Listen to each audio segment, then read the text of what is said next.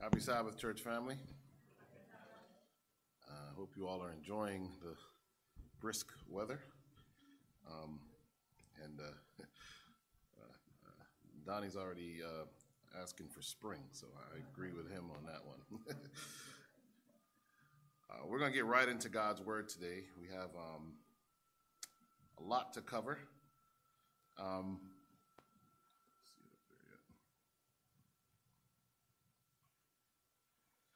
We're going to go to the book of Proverbs, chapter sixteen and verse four, which was our scripture reading. Proverbs chapter sixteen and verse four. The Lord hath made all things for himself, yea, even the wicked, for the day of evil. Our message this Sabbath is entitled, If God, Why Evil? If there is a God, why then in the world is there evil? And this is a part of our series on apologetics. Let's pray. Father God, we thank you for this opportunity to study your word and to deal with this most crucial issue. Lord, more than ever today, I need your Holy Spirit. We need your Holy Spirit. Pour out your Holy Spirit upon this place, and Lord, have him fill each of our hearts. Make me once again just a nail on the wall, Lord, a rusty, sorry nail. Upon that nail, Lord, I ask that you hang a portrait of Jesus Christ. Lord, Eric Walsh need not be seen nor heard today, but Lord, we do need to hear a word from the throne room of grace. It's our prayer in Jesus' precious and holy name. Amen. So just a little recap before we get into today's message. We are on apologetics. As Christians, can you give an answer for what you believe? Can you defend the faith? In fact, the text we use for this is found in First Peter chapter three. It says, but sanctify the Lord God in your hearts and be ready always to give an answer to every man that asks you a reason of the hope that is in you with meekness and fear. So we are instructed that we are supposed to be able to give an answer for what we believe. So some of the things we talked about when we talked about the different arguments, when we're looking at defending Christianity, we first start with the existence of God. Does God exist? I'll come back to that in a second. We then talked a bit about the historical evidence. And you remember we quoted two great historians, the Jewish historian uh, Josephus, and we um, uh, quoted the Roman historian Tacitus, both of whom support the New Testament narrative about Christ. These are extra-biblical scholars. But we also, of course, uh, went to the Dead Sea Scrolls and found that at least one hundred years before the birth of Christ, the book of Isaiah was in its complete form and would translate exactly to the English we have of it today um, if you translate the book of Isaiah that they found in the, those caves in Israel. Meaning the prophecies of the book of Isaiah, which are all came true in the life of Christ, especially in the birth of Christ. All of those prophecies then existed before Christ did, which means you can trust the scripture. I mean, this is one little sliver. We're going to hit that more next week. One little sliver of how prophecy um, supports the authority of the scripture. And we talked about how archaeology comes together with that. And so we talked about the authority of the scriptures as well. In fact, we quoted Psalms chapter fourteen and verse one in speaking to the existence of God. The Bible says, the fool hath said in his heart, there is no God. They are corrupt. They have done abominable works. There is none that, uh, none that are good. So we talk about the fact that uh, in the ancient days, it was the fool who said there was no God. Today, if you go to college in the United States, you're a fool if you believe in God. The whole thing is flipped on its head. Throughout antiquity, no one would have been uh, foolish enough to believe that all the universe came into existence all by itself. And you can go back and read Socrates on this. Socrates himself spoke of a transcendental being, someone who had to be higher and bigger, someone who had to exist outside of time, basically, Socrates. And obviously, we don't agree with all of the teachings of Socrates, but even Socrates understood the world could not come into existence if someone didn't cause it, if someone didn't design it. And as you begin to fall away from God, one of the things that happens, of course, is that morally, man begins to fall apart. Man begins to decline. And we have seen that in our own time. But we talk about cause and effect. I was just mentioning, right? Um, and God has no cause, because in order to cause God, you'd have to have an adequate cause. God is the cause. And that is where people get stuck. Some say, well, where did God come from? God doesn't come from anywhere. He has always been. That is why his name is Yahweh. When he, Moses asked him, um, whom shall I tell them sends me? He said, tell them I am sends you. When Jesus was speaking, he said, before the world was, I am. He always existed. In fact, here's how you have to understand it. God does not exist in time. God created time. And we talked a bit about natural theology and natural revelation and how nature reveals it. We talked, uh, you know, I mentioned like the Bombardier Beetle. I studied, I was a biology major undergraduate. When you study these things, you understand there's so much design. I talked about the flippers on whales, the, the way that the Bombardier Beetle can shoot fire. Uh, it was a chemical fire, but can shoot fire. Even the design of your eyes and, and sight. It would be impossible for it to randomly come into existence. By accident, but that's what they want you to believe. There is a God who created the world, who designed you. David says you are fearfully and wonderfully made. When I was in medical school, the one thing that every day when I went to class and I studied, the one thing that kept coming back to me is God is a powerful God to design man. Even something as simple as the Krebs cycle we studied um, in, in medical school and biochemistry. These things are powerful when you begin to look at how these chemical reactions have to happen. There is no way by chance these things would have evolved. We talked about the authority of the scripture. And uh, the, the text for that, all scripture is given by inspiration of God and is profitable for doctrine, for reproof, for correction, for instruction in righteousness. God's word is inspired, right? Now, the, the, actually, when you look at the, the, the, the original Greek, um, you could actually say that it is expired. As God spoke, the word was breathed out. And the men who wrote the Bible breathed in. They inspired. Come on, somebody. And as the Holy Spirit moved on them, they were inspired to write the Bible. The Bible, I, I said this last week, the Bible is not word-inspired. The Bible is thought-inspired. That means that when you read the Bible, what you're asking the Holy Spirit to do is to help you to extract the thought in the verse. I have friends say, well, uh, Jesus didn't speak Greek, but the Bible is written in Greek. Doesn't matter. Greek was the lingua franca. It is an incredibly expressive language. That's why God chose it. It's different than Hebrew. Hebrew is a very creative language that, that, that uses a lot of uh, pictures and so forth. But, but Greek was the language that was chosen by God because it was the lingua franca. It was the language spoken all over the world. It was a, a language easy to write. And Paul was able to write most of the New Testament, as, uh, as the rest of the New Testament is written in Greek, because when we extract from the Greek, we get real meaning. There are multiple words for love in Greek. In English, you have one word. You say God loves you, you say your wife loves you, you say your friend loves you, it's all the same word. In Greek, each of those is a different word. It's a very descriptive language. Says God, all of Scripture is inspired by God. Why is it inspired?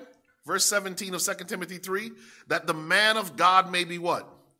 Perfect, thoroughly furnished unto all good works. The purpose of God's word is the purification of the character of fallen man.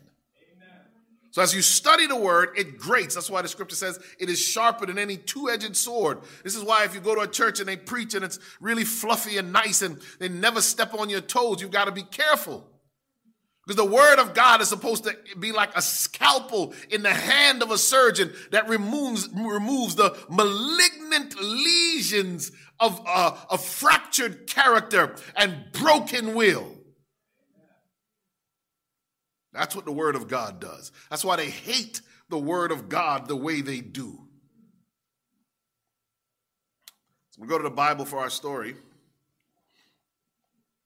John chapter nine and verse one. Now, scripture says, and as Jesus passed by, He saw a man which was blind from his birth. In the Jewish economy, in the Jewish way of thinking, if you were born with a, a disease like this, it was because somebody had to have sinned. It was the worst curse that could come upon you would be to be born lame or blind or whatever the case may be.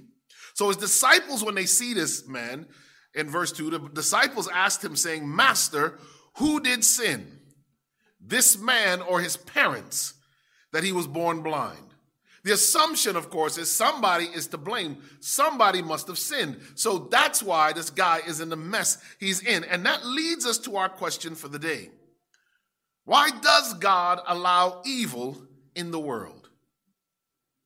It, let me tell you, if you're going to defend the faith, one of the questions that is always going to come to you, every atheist is going to bring to you, is that if God is good, why is there evil in the world? And unless you have an answer for this, you will be stumped every time.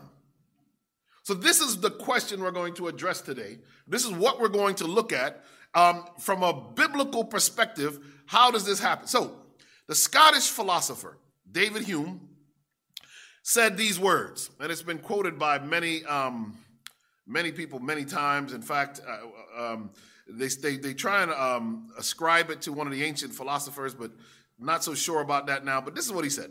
If God is omnipotent, meaning he's all-powerful, omniscient, meaning he's all-knowing, all-knowing, if God is omnipotent, omniscient, and wholly good, whence evil? Why then is there evil, he says.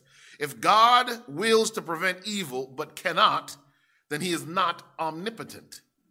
If he can prevent evil but does not, then he is not good. Hume's final assumption is this. In either case, he is not God. Here lies the backbone of the argument against our God, that if evil exists in the world, it is God's fault. And we, the Bolshevik Revolution, and you study um, uh, Marx and uh, and Engels and, and Lenin and all of these guys, one of the, the things that they kind of held in common is, um, is that they believed that religion was the opiate of the people, the opium. Like they believed that we were religious as a way to, to hide pain. So we psychologically, mankind, because the problem the atheist has is everywhere in the world you go, people believe in the supernatural. They may not believe in the Christian God, but believe in some kind of God. They say, well, this is because man psychologically needs a crutch. They need, he needs an opiate. Now, one of the one of the writers I'm reading now, R C Sproul, a great apologeticist, says the truth is you could flip that on its head, right? You could flip that on its head. Why would the atheist not want to believe in God? Because he does not want to face accountability. Does never wants to face judgment. Because even the atheist knows that he has sinned. So this quote here from David Hume is one of the foundational pieces in the movie um, Batman versus Superman, or Superman versus Batman, I don't know which way, one of them. They were against each other. This is the guy who played Lex Luthor, and he literally quotes David Hume. Now, why is that relevant? Uh, you can see the picture in the background. I didn't want to blow it up too big. It's the picture of Satan falling from heaven. These movies take all of these ideas and put them in, because who watches movies like Superman versus Batman? Children. So here's a way for you to, as a parent, sit, or you know, or parents all over the world, sit with their child and have them introduced to this philosophy. Are you getting what I'm saying? Because Lex Luthor is the smartest character in all the D C universe. And here he questions God, just as David Hume did. And so we come back to the question. Why does God allow evil in the world? The answer is actually quite simple. I can answer it with two words. Free will. The reason God allows evil in the world is free will. It is because God wants man to choose him. Now, I'm going to go through about five or six things that God cannot do to, to get back around to this point, okay? So follow me. I'm going to go through a few things God cannot do. All right? And then we're going to come back to free will. And uh, do we really have free will, some people ask. So we're going to come back to free will. But free will means the ability to choose. It means the ability to make decisions. That's what free will means. So what can what God cannot do here? Number one, God cannot lie. Titus one verse two, in hope of eternal life, which God that cannot lie promised before the world began. God cannot lie. In fact, if God said the sky was plaid right now, guess what would happen to the sky? It would turn plaid. Hebrews six eighteen, that by two immutable things in which it was impossible for God to lie, we might have a strong consolation, who have fled for refuge to lay hold upon the hope set before us. We have immutable things. Something that is immutable is something that cannot be changed. It is impossible for God to lie. Here's why that's relevant in the Great Controversy. Here's why that's relevant when you look at why there's evil in the world. Here's why that's relevant. Because the devil can and does lie. He has an advantage. He cheats. He lies. And so Satan has an advantage over God. God must play by his law, the rules of his law. Satan intentionally does not. So the first thing that God cannot do, God cannot lie. Number two, God cannot increase or diminish in knowledge. It is impossible for God to learn anything. In other words, he already knows everything. First John three twenty-four, if our heart condemn us, God is greater than our heart and knows all things. Number three, God cannot be tempted with evil and cannot tempt others. So if there is um, temptation going on, God does not tempt. Let no one say when he is tempted, I am being tempted by God, for God cannot be tempted with evil and tempts no one. God does not tempt, but he does test. He does test. He allows the devil who does tempt to test, to, to tempt, and God allows the testing to happen. A great example of that is the book of Job. Number four, God cannot change. God is immutable. Malachi three six, for I am the Lord, I change not. So some people say, well, God is still speaking. He's saying new things. No, he's not. God is not going to say something today that contradicts what he said in the word hundreds, thousands of years ago. James one seventeen, every gift, every good gift and every perfect gift is from above and cometh down from the Father of lights, with whom is no variableness, neither shadow of turning. There is no variation in God, no shadow of him turning or changing. He is the same. This is why you can have faith in him, because when he promised you, he won't lie and he won't change. Now, he changes his mind. The times in the Bible says, listen, all right, I'm going to change my mind, but he doesn't change. Number five, God cannot cease to exist.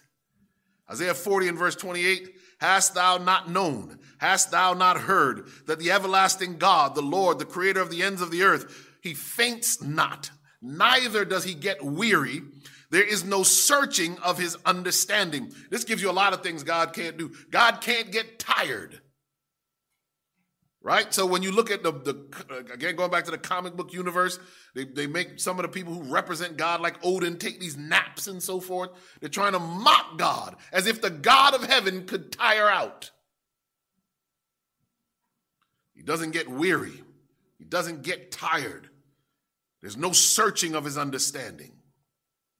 But the sixth thing is the one we're going to focus on, because this is why God created um, choice and free will in every being he created. It is because God cannot force you to love him. If you don't get anything else I tell you, get this today. The reason we have free will and the reason God gave us the ability to choose and to make decisions for ourselves is because if God made all of us robots and said, you are going to obey me no matter what, we he would never experience our love. Oh, y'all missing this thing. So God risked it all in the Great Controversy by creating first the angels with free will, then creating man with free will. And he did it because God does not create so that he can be served. God creates so that he can be loved. And so he has to give you choice. And throughout the ceaseless ages of eternity, if you gave everybody choice, the truth of the matter is, if you give everybody real choice, eventually someone is going to choose to go against you. Oh, don't miss this. Eventually, if, it, if real free will has been given, somebody's going to choose to go against you. We'll talk more about that in a second. So that's why the plan of salvation was drafted and created before the world began. That's why it says that Jesus is the Lamb slain from the foundation of the world. The plan of salvation existed before man fell. Which speaks to, they say, well, why does evil exist? Evil didn't exist when God designed our redemption. Now, let's talk about God and love. First John four, sixteen and seventeen says, and we and we have known and believed the love that God hath to us. God is what? God is love. And he that dwelleth in love dwelleth in God, and God in him. You see this connection? God is love. If you dwell in God, you dwell in love. There's a reciprocal nature to the relationship that we have with God. He is love, and as we follow God and find him, we become love. Our characters become like his. He has a character of love. Verse seventeen, herein is our love made perfect, that we, that we may have boldness in the day of what? The day of judgment. Because as he is, so are we in this world. In other words, God loves us, and when we have accepted God and have his love, the thing that the atheist is trying to avoid, the accountability that comes from living a life. When you have God's love and you love God, you have no fear of the judgment, that we may have boldness in the day of judgment. The atheist, the evolutionist, when I was in school, what they taught is that literally you come from nothing, a primordial sludge, and by a series of accidents you come into being. And then they teach on the back end that eventually you, you cease to exist. They talk about asteroids hitting the earth and one day the sun's going to explode, or however they design the end of the universe. Now they're talking about climate change and on the earth, ending the earth. But either way, it's a meaningless beginning and a meaningless end. Here's where it gets difficult for them. Then why do you care about social justice? Why do you care about racism? Why do you care about uh, um, uh, materialism? Why do you care about the animals? Right? I mean, they, they, they, have, they, um, they have people now talking about the sentient nature of fish and how we shouldn't eat fish. Why should we harm the fish? Don't harm the fish. But what does it matter if we harm the fish if all of this is just going to die and blow up anyway? It's funny, people don't want to harm the fish, but they don't care if people harm people.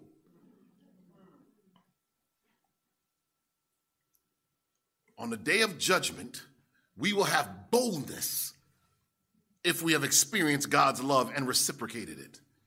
Here's what John goes on to say. He has said, he said, I love this verse.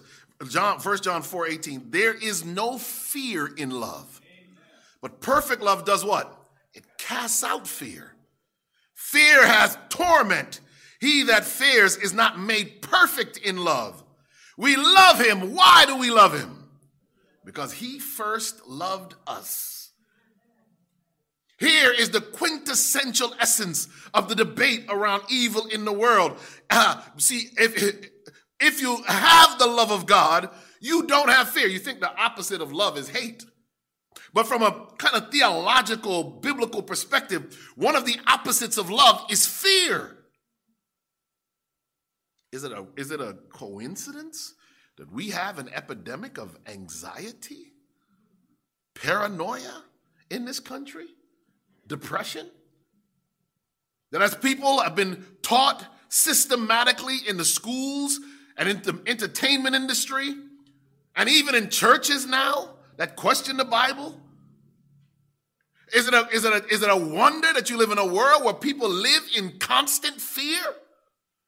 Because without God's love, what else is there to do but fear? There's no hope without God's love. We have a whole nation in America of people walking around with no hope. I see them as patients all the time, just wandering through this life. No hope for anything. The biggest thrill they have is to get, get to the weekend and have a few drinks. We love him because he first loved us. God cannot force you to love him. If he did, it would cease to be love. One of the books I was reading, they gave this analogy of how um, this couple was courting, and so, you know, weeks turned into months, turned into years, and after two or three years of dating and courting, um, the young lady figured out that the young man was going to pop the question. And she was so excited, got all prepared for it, um, and one of her friends gave her the advice, you know, don't say yes right away. Um, you know, don't look desperate, you know. Um, when he pops the question, tell him you're going to think about it. And so they go out to dinner, and and he and and and you know they, he gets on a knee and breaks out the diamond ring, and he's there and he's trembling, and he pops the question, "Sweetheart, will you marry me?" And she looks him in the face and says, "Let me think about it." In this book, on apologetics, or wherever I got this from, the guy jumps up, pulls out a gun, and points it to her head and says, "Listen, you better say yes or else." Now, if she says yes, is that love? That's fear. Listen, I'd say yes. He put the gun to my head, I'd be like, I say yes, somebody call nine one one. God does not propose. God patiently waits for us, pleads with us. And that is why he cannot force love. So, we said earlier that eventually, if you give everyone free will, and the reason you have to give free will is because God wants you to choose to love him, then eventually one would choose evil. Right? And so Satan, We'll talk more, we'll get into Lucifer here in a second. In heaven, he was the one who chose to go against God. You see, he couldn't, he said God's law is not fair. But let me say this, I know there's some scientists in the room. God's law is as protective to his universe as the laws of physics are. The natural laws, the laws that govern health in our bodies, the laws of, of, of gravity, the law that makes light travel at the speed it travels at, all of those laws that make the world inhabitable and the universe possible, all those physical laws, the moral law is just as necessary. So when Lucifer began to question God, question his law, he decided to say, this isn't fair. Why? We are smart enough. We can make decisions for ourselves. Here's what the Bible says. Isaiah fourteen and verse two, um, uh, verse twelve. How art thou fallen from heaven, O Lucifer, son of the morning? How art thou cut down to the ground, which did make the nations, which did weaken the nations? For thou hast said in thine heart, here's where it comes from, I will ascend into heaven.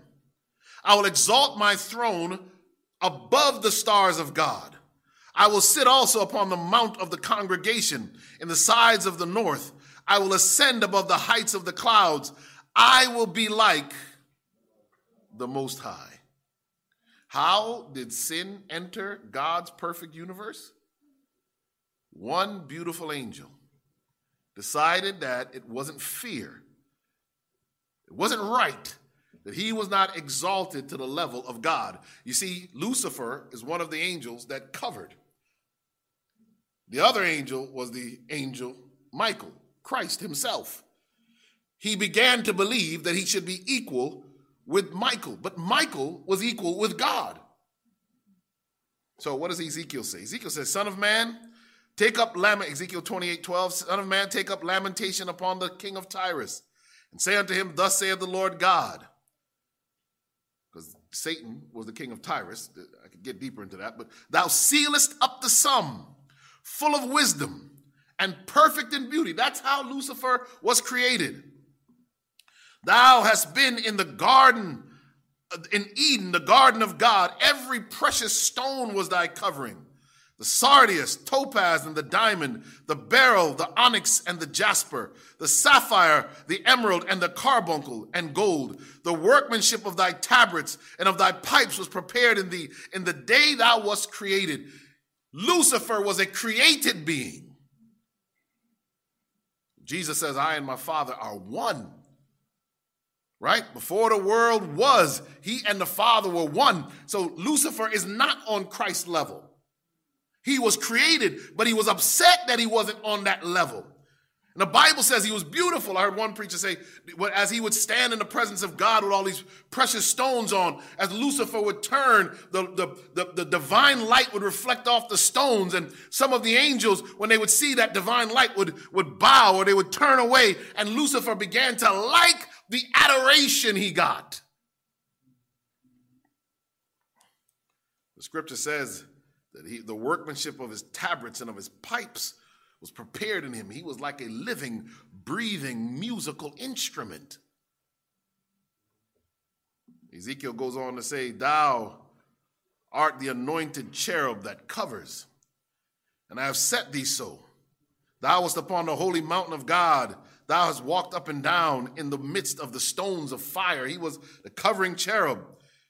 Verse fifteen, thou wast perfect in thy ways from the day thou was created till iniquity was found in you. Where was iniquity found in him? So the question that people say is, God created sin. That's what one of my friends was responding to. Um, there's a one a young lady um, that was in um, the, the, the singing group uh, T L C. One of them is, uh, is Adventist or, or, or was raised Adventist and posted uh, Doug Batchelor and posted a thing on her on her page. My brother was showing this to me um, on her on her. Um, I don't know if it was her. What one of those social media sites. Um, and so one of my friends responds on there and says, God created sin. Why is it a miracle that now he chooses to redeem you from sin? The Bible does not teach that God created sin. Iniquity was found in Lucifer. He chose to break God's law and rebel against God. God is not the author of evil, wickedness, and sin. Lucifer is. Satan is. By the multitude of thy merchandise, they have filled the midst of thee with violence, and thou hast sinned. That's how sin came into existence. If you don't understand this, you'll often be confused when you see terrible things happen in the world. You'll want to blame God, but understand God never designed for death to exist in this world. There was a tree of life in the Garden of Eden. There was never supposed to be death. God did not design the world to have suffering and pain. It was after the fall of man that these things came into existence. But it all started in heaven. Revelation twelve and verse seven, and there was war in heaven. Michael and his angels fought against the dragon, and the dragon fought and his angels, and prevailed not, neither was their place found any more in heaven. And the great dragon was cast out. Who was that great dragon? That old serpent called the devil and Satan, which deceives the whole world. He was cast out into the earth, and his angels were cast out with him. So the, the, the, the war went from heaven to where? To earth. Why then is there wickedness and sin on earth? Because Satan is here, and he wants to claim this earth as his own. Now watch this. Revelation twelve ten, and I heard a loud voice saying in heaven, now is come salvation and strength and the kingdom of our God and the power of his Christ. For the accuser of our brethren is cast down, which accused them before God day and night. And they overcame by the blood of the Lamb and by the word of their testimony. And they loved not their lives unto death. It was at the cross. Satan was put out of heaven, but at the cross, he was sealed from ever returning to heaven. That's why they overcame by the blood of the Lamb. Now watch this. The warning we are given is here, Revelation twelve and verse twelve. Therefore rejoice, ye heavens, and ye that dwell in them. Look at this. Woe, warning to those who inhabit the earth and the sea. For the devil has come down unto you having what? Great wrath, because he knows that he has but a short time. So you've got to get it. So now the war happened in heaven. The devil's been cast down to earth. He's angry that he's lost his place. He wanted to be exalted above God, and he got thrown down. And the only way, don't miss this, church, the only way the enemy can get any revenge on God, the only way he can make uh, God suffer, as we're going to find out, is to cause as many people on earth to be lost as possible. To lead man into re- uh, rebellion and revolution against the kingdom of God. So guess what? That is Satan's total work. I was going to put some stuff in there about the T V show Lucifer and all that, because what they're trying to do now is make the Lucifer look like this not so dangerous character. That's the Luciferian movement. T V shows like Lucifer, groups like the Satanic Temple in Salem, Massachusetts, um, they're moving to try and change their very image of Lucifer, because eventually the Bible tells us he is going to come to earth as an angel of light. He will impersonate Christ. And he is going to bring some master deception like he did back in Genesis. How did sin and evil get to earth? Genesis chapter three. Now the serpent was more subtle than any beast of the field, which the Lord God had made. And he said unto the woman, Yea, if God said, Ye shall not eat of every tree of the garden. And the woman said unto the serpent, We may eat of the fruit of the tree of the garden, but of the tree which is in the midst of the garden, God hath said, Ye shall not eat of it, neither shall ye touch it, lest ye die. God set up a test, but he didn't tempt. Satan did the tempting. And the serpent said unto the woman, Yea, ye shall not surely die. Remember, he can lie. So he did. His first great lie. You will not. And to this day, people still believe that you're not going to die, that you can come back as a ghost and all this kind of stuff. For God doth know that in the day ye eat thereof, then your eyes shall be open, and ye shall be as gods, knowing good and evil. Satan makes the lie even more robust. And when the woman saw that the tree was good for food, and that it was pleasant to the eyes, and a tree to be desired to make one wise, she took of the fruit thereof, and she ate it. Gave also unto her husband with her, and what happened? And he ate it. She was deceived. Adam was not. The sin falls not on Eve, uh, you know, proportionately. It falls on Adam. Now watch this. Romans five and verse twelve says this. Wherefore, as by one man sin entered into the world, and death by sin, and so death passed upon all men, for that all have done what? All have sinned. Why is there wicked and evil in the world? You can follow the trail. All the way from Satan's revolution and rebellion in heaven, where he took a third of the angels, all of them cast to the earth. They get to earth. They convince man to join the rebellion. And because man now is willing to break God's law, all of the peace and protection that the law of God provides is lifted. And in one generation, from Eve eating that fruit, one of her sons murders the other one. You see, when the law of God is thrown aside, you get what we have in this world. Constant news feeds of murder, suicides, and and and and and, and crafty, um, dangerous practices, uh, fires in apartment buildings. It broke my heart the last couple of weeks. Big fires in these apartment buildings, natural disasters, because when God's law is disobeyed, the world begins to unravel. Spirit of Prophecy says this, Patriarchs and Prophets, page twenty-six. Even when he was cast out of heaven, infinite wisdom did not destroy Satan. Because what people say is, well, why didn't God just wipe Satan out? Why not just remove the problem? Because that's what we would do. Infinite, uh, uh, infinite wisdom did not destroy Satan. Follow me here. Since only the service of love can be acceptable to God, the allegiance of his creatures must rest upon a conviction of his justice and benevolence. the inhabitants of heaven and of the worlds, being unprepared to comprehend the nature or consequences of sin, could not then have seen the justice of God in the destruction of Satan. Had he been immediately blotted out of existence, some would have served God from fear rather than from love. The influence of the deceiver would not have been fully destroyed, nor would the spirit of rebellion have been utterly eradicated. For the good of the entire universe, through ceaseless ages, he must more fully develop his principles, that his charges against the divine government might be seen in their true light by all created beings, and that the justice and mercy of God and the immutability of his law might be forever placed beyond all question. You get that? If God just wiped Satan out, everybody else would have been like, whoa, that was a gangster move. He just took Satan, just asked a few questions, and he killed him. God had to allow the rebellion to run its course. This is why God doesn't just give us free choice. He doesn't stop the consequences of man's choice. If every time man was about to do something evil, God stepped in and stopped the consequence, the universe would never know the full weight of sin. So, how do we make sense of evil in this world? Few things, and then we're done.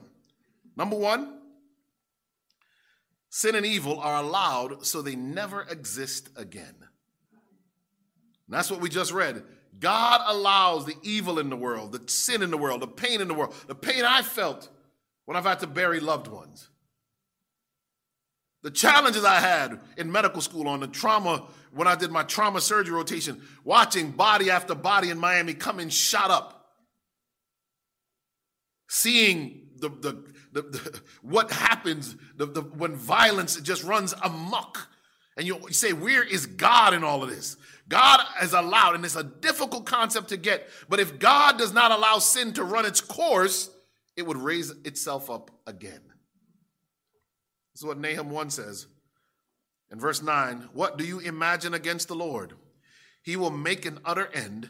Affliction shall not rise up the second time. We have a hope that the pain we're exi- that we uh, are experiencing in this world, that if we are faithful to God and among the redeemed, will, we will live with God forever and never know one plant to die. Never mind a person. What is the Satan's end? Thou, back to Ezekiel twenty-eight, Ezekiel twenty-eight, eighteen. Thou hast defiled thy sanctuaries uh, by the multitude of thine iniquities, by the iniquity of your traffic. Therefore will I bring forth a fire from the midst of thee, speaking of Satan. It shall devour thee, and I will bring thee to ashes upon the earth in the sight of all them that behold thee. All they that know thee among the people shall be astonished at thee. Thou shalt be a terror, and never shalt thou be anymore. That's why I say, when you hear me preach, I say, if when the devil reminds you of your past, remind him of his future. This is his future. God is going to call a fire from inside Lucifer to consume him and then cast him into a lake of fire. You're going to be double baked. Proverbs sixteen and verse four. The Lord hath made all things for himself. This is our scripture reading. Yea, even the wicked for the day of evil. God has allowed these things to happen because the day is going to come when God is going to set the world back straight. He's allowed all of this to happen. Here's what the Spirit of Prophecy says. Great Controversy, page eighty-eight. The whole universe will have become witnesses to the nature and results of sin and its utter extermination, which in the beginning would have brought fear to angels and dishonor to God, will now vindicate his love and establish his honor before a universe of beings who delight to do his will and in and whose heart is his law. Never will evil again be manifest. Says the word of God, affliction shall not rise up the second time. Nahum one nine, the law of God, which Satan has reproached as the yoke of bondage, will be honored as the law of liberty. A tested and proved creation will never again be turned from allegiance to him whose character has been fully manifested before them as fathomless love and infinite wisdom. Why is there evil and wickedness in the world? God has allowed it so it never happens again. Number two, to make sense of evil and wickedness in the world, understand that God suffers with us. God suffers with us. Psalms fifty-six and verse eight says, "Thou tellest my wanderings. Put thou my tears into your bottle. Are they not in your book?" Listen, when I went through some trial, this psalm, I, I would study the Psalms. Whenever I'm going through difficult times, Psalms is the book I go to. And I remember reading this in the middle of one of my difficulties, thinking that God had forgotten me, that he that he, I'd lost everything. And I thought, God has just given up on me. He's lost me. And I read in Psalm fifty-six and verse eight, Uh, thou tellest my wanderings. You know where I've been, Lord. Put my tears in your bottle. But then David says something profound. My tears, my sufferings are already written in God's book. There's nothing you're going through, no terror, no tragedy, no trauma you've been through that God has not suffered with you. It has been written in the book. That's why Luke nineteen forty-one, Jesus goes over Jerusalem, and when he was come near, he beheld the city, and he did what? He wept over it. Jerusalem represents the world. Jesus looks at the world. He weeps over it. When he stood at Lazarus' tomb, what did he do? He wept. Was he weeping for Lazarus? Probably not. He was about to call Lazarus back from the dead. Jesus wept because he felt every funeral you've been at, every loss you've ever had. He wept because he understood that man does not uh, appreciate the depth of what God has gone through to redeem him, and man would rather wallow in sin and shame than turn, repent, and be with God. He wept. Here's what he said, Matthew twenty-three thirty-seven. "O Jerusalem, Jerusalem, thou that killest the prophets and stonest them which are sent unto thee. How often would I have gathered thy children together, even as a hen gathereth her chickens under her wings, and you would not." Again, if you take Jerusalem to represent the world, it gets deep. Because the world, with all the apostles and prophets, all the preachers that have come, all the truth that has been revealed, we have rejected them and have persecuted them, and persecution will return. And rather than turn to God, they will reject them. Christ weeps over them. In fact, the destruction of the wicked, which will be necessary. And you know why the destruction of the wicked is necessary? Because God is life. If you reject God, you reject life. It is God's mercy that we sinful creatures even draw breath. Because if he pulled away from us, like he should because we're full of sin, we would all drop dead. He allows us to live. For the Lord shall rise up as in Mount Perazim. He shall be wrought as in the valley of Gibeon, that he may do his work. His what? His strange work. And bring to pass his act. His strange act, the destruction of the wicked, is God's strange act. God is a God of love, a God who creates. But if you decide to remove yourself from God, you have chosen death. In fact, hell isn't that you burn in fire. Hell is that you are separated from God. Ezekiel eighteen, verse twenty-three. "Have I any pleasure at all that the wicked should die?" That's what God says. "Saith the Lord God, and not that he should return from his ways and live." God gets no, God doesn't rejoice. He's not happy the way that the world wants to paint him, as if he's uh, enjoys wiping out the wicked. God is going to hurt more than any that his children have chosen to not accept him. Third reason God allowed wickedness and evil in this word is that God will tabernacle with us. It is because, it is because of sin, Christ came to redeem us. And in the process of redeem, redeeming man, Jesus has been made closer to us than if we had never sinned. He will tabernacle with us. Revelation twenty-one, three and four says this, "And I heard a great voice out of heaven saying, Behold, the tabernacle of God is with men. And he will dwell with them, and they shall be his people. And God himself shall be with them and be their God. And God shall wipe away all tears from their eyes." What tears? The tears that were stored in that bottle. The, tor- the tears that were written in that book. God will wipe away all tears from their eyes, and there shall be no more death, neither sorrow nor crying, neither shall there be any more pain, for the former things are passed away. God is going to tabernacle. It was when we see Jesus in heaven and we reach to grab his hand, the nail prints, the scars will still be there.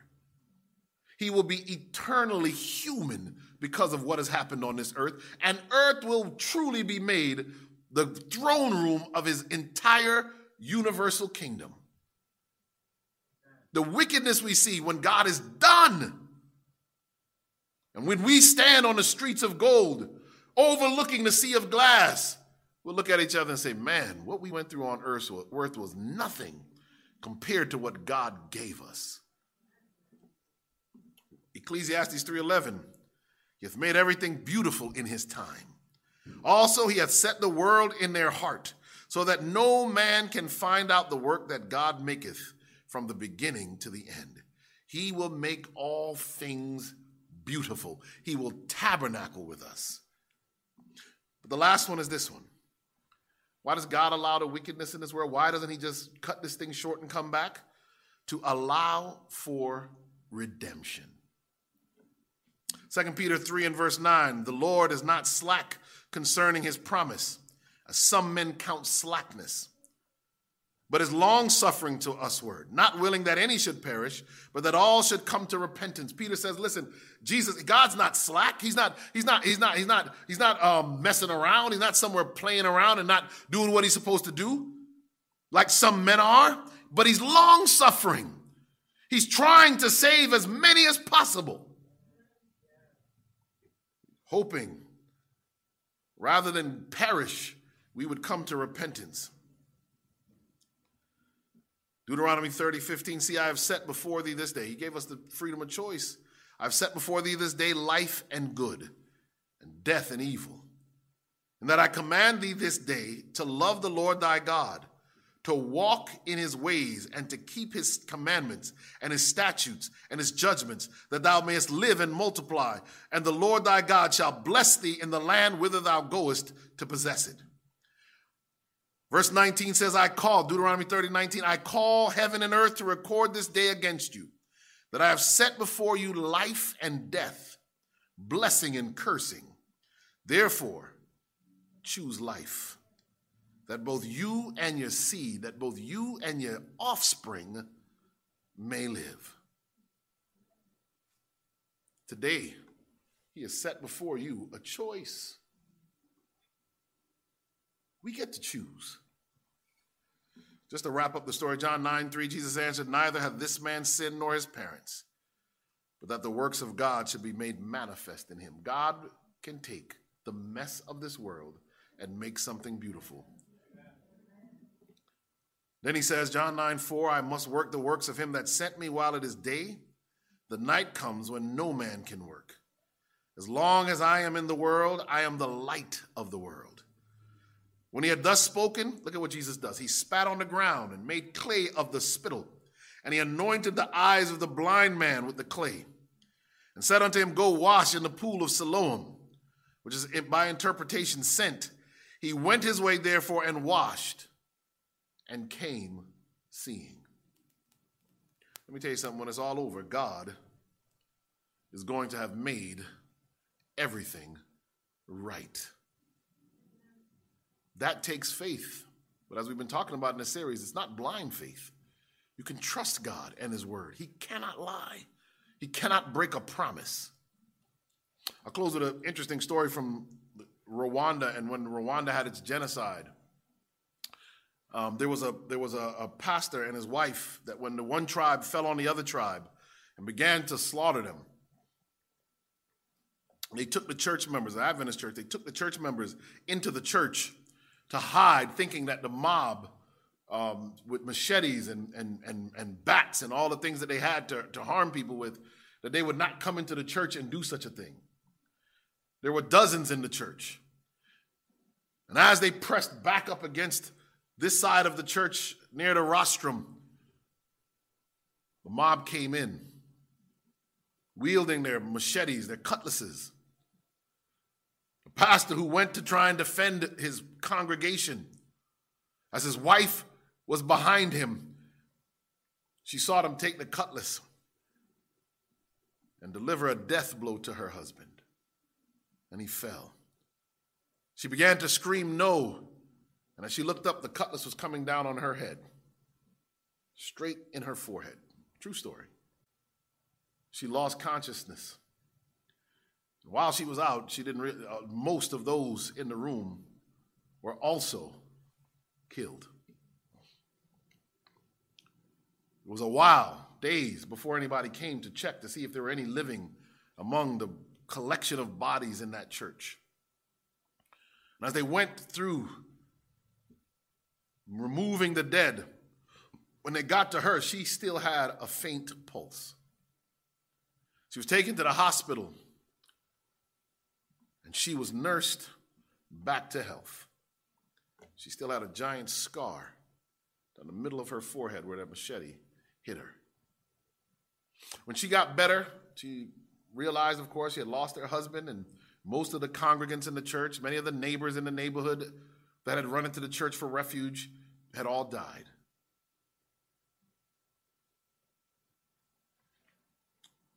She made it her life's work. She began to go into the prisons where the people who did this atrocity were now being held. And she began to bring food to those prisoners. When it got cold, she brought blankets into the prison. Eventually, they trusted her, and she began to do Bible studies in the prison. Here now, the very people who had destroyed her church, her life, and taken her husband's life, here now she ministered to them. And she, as she was walking across the courtyard of the prison one day, a young man came running and fell on his knees in front of her, sobbing and crying. She said, "Young man, what, what are you doing?" And he said, "Thank you." She said, "I do this out of the goodness of my heart, or, or you know, for God's work." She, she, she started to explain. He said, "No, don't you recognize me?" As he sobbed, he looked up at her and said, "I am the one who killed your husband. It was my machete that went into your forehead." And she lifted the young man up and forgave him. She began to have Bible study with the young man. And the young man was baptized into the church. Eventually, it was time for him to be released, but he had no family. This woman adopted him as her own son. Pastor Mark Finley tells the story that when he goes to the house, she show, the lady shows him the picture of the assailant who uh, um, of, of, her, of, of her son, and explains to Mark Finley that the, that, that is the, the, the same person who killed her husband. And the little and the young man walks out of the back bedroom. Let me tell you something. This world is full of atrocity. But I have been convinced in my walk that as painful as this life is, God's love is still more powerful. And in the scope of eternity, no matter how much you've suffered, no matter how much pain you've gone through, no matter how much disappointment you've experienced, when you step back and look at eternity, in the end, God's love will win. Ah, don't give up because the world tells you to. Church, I challenge you. Defend the faith. Hold on to God. His love will win. And one day, We will meet him in the clouds of glory, and we will forever be with our God. Let's pray. Father God, we thank you for this opportunity to study a word, to deal with this subject. I pray, Lord, in a special way, that each one of us would not give up on your love, not let go of your hand, but instead, Lord, we would repent, turn to you, and be saved. No one, Lord, has suffered more than you. The abuse you met in Jerusalem before Calvary and on the cross itself, the beating, the taunting, the way that you were uh, uh, put to shame. Father God, no human has gone through what Christ went through. So yes, there's evil in the world, but no one has experienced it or carried it like Jesus has. So Father God, we rest in this hope that just as Jesus overcame, we will overcome. Father God, help us to stay strong in the faith. This is our prayer in Jesus' precious and holy name. The church say amen. Amen. This media was brought to you by Audioverse, a website dedicated to spreading God's word through free sermon audio and much more. If you would like to know more about Audioverse, or if you would like to listen to more sermons, please visit w w w dot audioverse dot org.